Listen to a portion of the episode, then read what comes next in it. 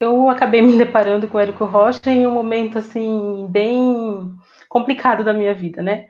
Eu era funcionária pública, era professora da rede de ensino da rede do estado de São Paulo, da prefeitura aqui da minha cidade.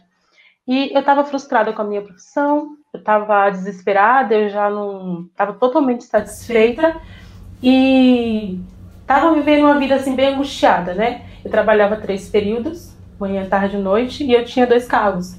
Então isso estava sugando a minha vida, estava vivendo totalmente aprisionada, longe de tudo aquilo que eu queria, né? Eu sempre fui uma pessoa que gostei de liberdade, mas não sabia como conseguir isso. E aí, nesse momento de desespero, eu comecei a buscar algumas formas de trabalho na internet, para me livrar daquele trabalho que eu não queria mais, né? É tanto que nesse trabalho que eu estava, teve um determinado momento que estava tão desesperador que eu cheguei a ser diagnosticada com começo de depressão. Eu me sentia aprisionada, eu não conseguia, teve momentos da minha vida que eu não conseguia mais levantar para trabalhar. Uhum. Eu lembro que teve um dia que eu não conseguia levantar da cama, eu tinha que acordar muito cedo, eu dormia muito tarde, acordava muito cedo. E nesse dia eu não conseguia levantar. Eu simplesmente chorava, chorava que nem uma criança, né? E não conseguia levantar. Teve outro episódio que eu, vários outros episódios que eu não conseguia parar o meu carro para trabalhar dentro da escola. Sei que lembro que uma das escolas que eu trabalhava, a situação era mais complicada, porque eu lidava com um adolescente, aquela coisa toda, a rebeldia e uma série de problemas. E por muitas vezes eu ficava dando voltas na frente da minha escola né, sem conseguir parar para entrar. Aí demorava um tempo para eu conseguir pegar fôlego e entrar. Até que teve um momento que não deu mais, que a coisa ficou muito séria, eu comecei a perceber que eu estava adoecendo. E por indicação da minha irmã, né, eu acabei procurando o um médico para ver se eu conseguia uns 15 dias de atestado para dar uma arejada na cabeça. Só que aí a coisa foi diferente, né? Porque chegou lá, eu saí com a receita médica, com vários antidepressivos e um afastamento do trabalho que se prolongou depois por mais tempo. E eu tava assim, tava afastada, com o fantasma do ter que voltar a trabalhar, em qualquer momento eu tinha que voltar, porque eu não tinha outra renda, minha renda provinha dali, e eu vivia com esse fantasma e vivia desesperada para tentar achar uma outra forma de trabalho. Só que era difícil, não achava muita coisa. E nesse meio tempo, entra a minha segunda irmã, minha irmã mais nova, né? É, ela estava também passando pelo mesmo processo, funcionária pública da Prefeitura de Santos, depois de se esforçar tanto para conseguir, ela viu que ela não estava satisfeita com aquilo. E aí a minha irmã, nessa procura dela, começou a procurar a forma de trabalhar como autônoma. E nisso ela foi uma palestra. Lá no evento da ISA, a gente começou a escutar falar muito de fórmula de lançamento, fórmula de lançamento. Várias pessoas que tinham feito fórmula de lançamento tinham tido resultado. O Vitor, o Vitor Damasio, né, que estava lá fazendo a abertura do evento, falava bastante. E a gente escutou tudo aquilo, mas assim, para mim, não tinha muito sentido naquele momento, né? A gente não deu muita bola. A gente voltou do evento, né? Escutou falar, achou interessante, mas não deu muita bola porque gente achava que não era pra gente. Eu mesmo achava que não era para mim. Aí, outra coisa, eu não, não me sentia capaz.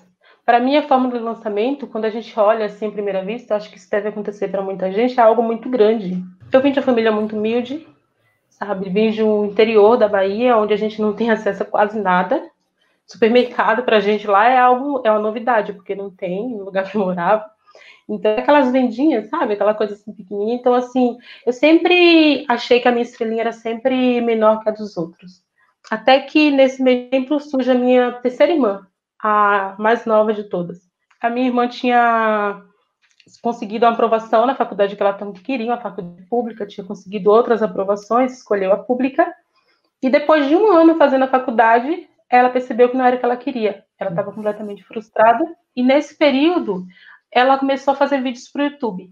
No começo eram uns videozinhos de maquiagem, aquela coisa toda da moda. Foi quando a gente decidiu testar a fórmula. Quando foi em julho, julho, foi julho a gente fez a nossa primeira semente. primeira semente a minha irmã meio que despencou, acabou a live, né, era ao vivo e eu estava no quarto porque eu simplesmente parecia que ia ter infarto né?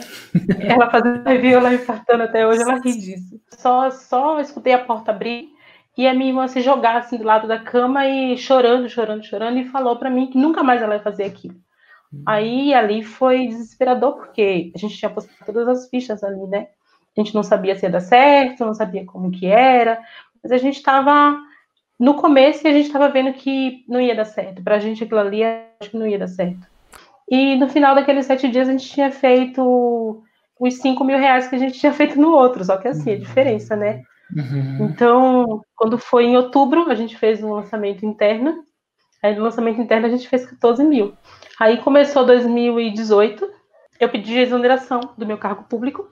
A gente nem tinha grandes resultados ainda, mas eu já não estava mais aguentando, eu pedi exoneração. Uhum. E aí não tinha jeito, eu tinha que ter resultado. Aí a gente começou a fazer outros lançamentos, lançamento de 2018, lançamento de 7, lançamento de 3, depois um lançamento de 9, depois acho que outro de 7.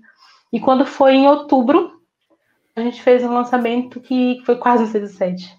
A gente hum. fez 98 mil. Aí a gente começou 2019, né? A gente programou dois lançamentos do ano, um lançamento em abril e um lançamento em outubro. O de abril era só um lançamentozinho e o de outubro seria nosso 6 7. A meta era essa. Só que aí a gente fez um lançamento, a gente fez 20 mil reais nesse lançamento de abril. E aí eu vi que a conta não fechava. Em julho a gente fez um outro lançamento e a gente fez 50 mil reais. Hum. A gente viu que não, tinha uma coisa diferente, não era só outubro. Hum. Era mais a técnica, eu acho. Uhum. E aí? Aí quando foi em outubro, a gente fez o outro lançamento, né? Que era o lançamento que era para ser. E a gente fez 130 mil. Aí quando 2020 a gente fez uma planilha, né? Para marcou os lançamentos do ano. Escutou no você falava, você falando e tudo mais, a gente marcou os lançamentos. Uhum. Aí nosso primeiro lançamento foi em janeiro, em janeiro a gente fez um lançamento mais simples e tudo mais, e a gente fez 60 mil. Aí a gente fez outro lançamento em março, né? O lançamento já estava agendado e tudo mais, a gente fez em março. Aí, quando estava já perto do lançamento, já começou a onda da quarentena, aquela coisa toda. Meu pai buzinando no meu ouvido de corona, de pandemia, de tudo mais. Como o lançamento já estava todo planejado, a gente lançou e aí foi 107 mil reais. A gente lançou em abril de novo, ah. com pandemia, com tudo. E aí, nesse de abril, a gente fez 109. Hoje, eu me considero uma pessoa extremamente feliz, extremamente realizada. Então, eu acho que o 6 em 7 traz realização, traz felicidade, traz alegria, traz paz. É você poder acordar de manhã, que nem eu gosto de acordar super cedo, eu acordo 5 horas da manhã, mas antes de acordar para 5 horas da manhã, aterrorizada Hoje eu acordo 5 horas da manhã porque, porque eu escolhi isso para mim, porque faz parte do meu estilo de vida, eu gosto. E eu acordo entusiasmada. Às vezes chega meia-noite, eu estou lá ainda querendo trabalhar, que eu durmo, gosto de dormir cedo, mas às vezes eu estou trabalhando mais tarde, porque de repente surge uma ideia, aí você quer colocar em prática, você fica meio alucinado, né? E, mas porque isso me dá prazer, isso me traz alegria, me traz felicidade. Então, 6 e 7 eu acho que é tudo isso. É, às vezes a gente fala 6 e 7, a pessoa só pensa no dinheiro. É lógico, o dinheiro é bom, né? Dinheiro é bom, dinheiro traz conforto, você consegue fazer muita coisa com dinheiro. Mas, assim, eu acho que o 6 em 7 é muito mais que isso.